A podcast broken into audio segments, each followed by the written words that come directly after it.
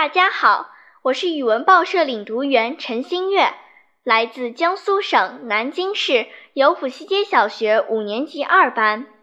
今天我要为大家朗读的精讲作文是《遵守规则，让生活更美好》，作者吴雨桐。正逢盛夏，烈日炎炎，火辣辣的太阳炙烤着大地。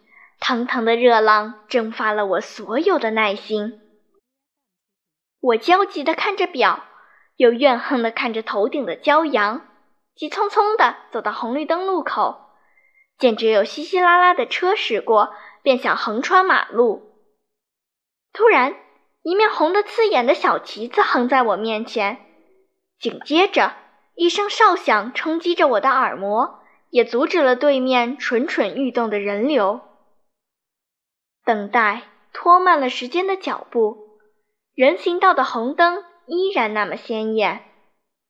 我急切地问：“阿姨，可以让我过一下吗？”“不行。”两个字重重地砸在我额头上。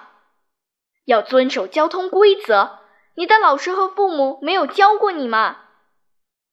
他一张黢黑的脸，脸上的皱纹如同山上的沟壑般起起伏伏。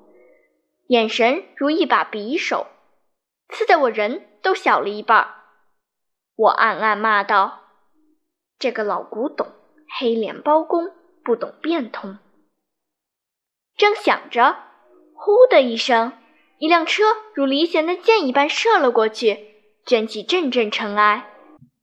我心里咚咚的打鼓，望着身旁的阿姨，刚才的怨气渐渐消散。只见他穿一身米白色工作服，左臂上戴着交通文明劝导员的袖章，豆大的汗珠折射着太阳的光芒。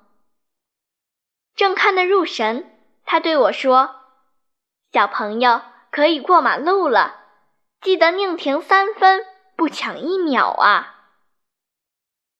刚才那坚硬的目光，竟然变得如此柔和。踩着黑白琴键般的斑马线，顺着人群，我安全地走到了马路对面。我回头看那枯枝般的手臂，不忘擎着小红旗，竟也像一只红梅那样美丽。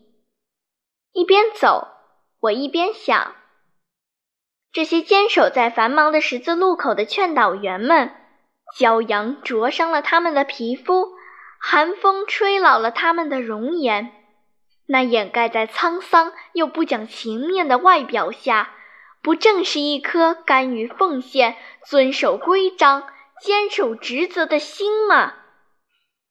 规则看似离我们很远，却又无处不在，在我们上学放学的途中，在我们上下教学楼梯的过程中。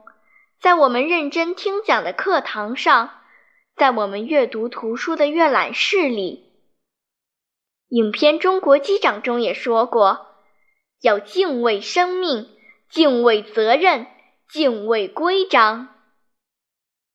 同学们，让我们从点滴做起，遵守规则，敬畏规则，因为遵守规则，让生活更美好。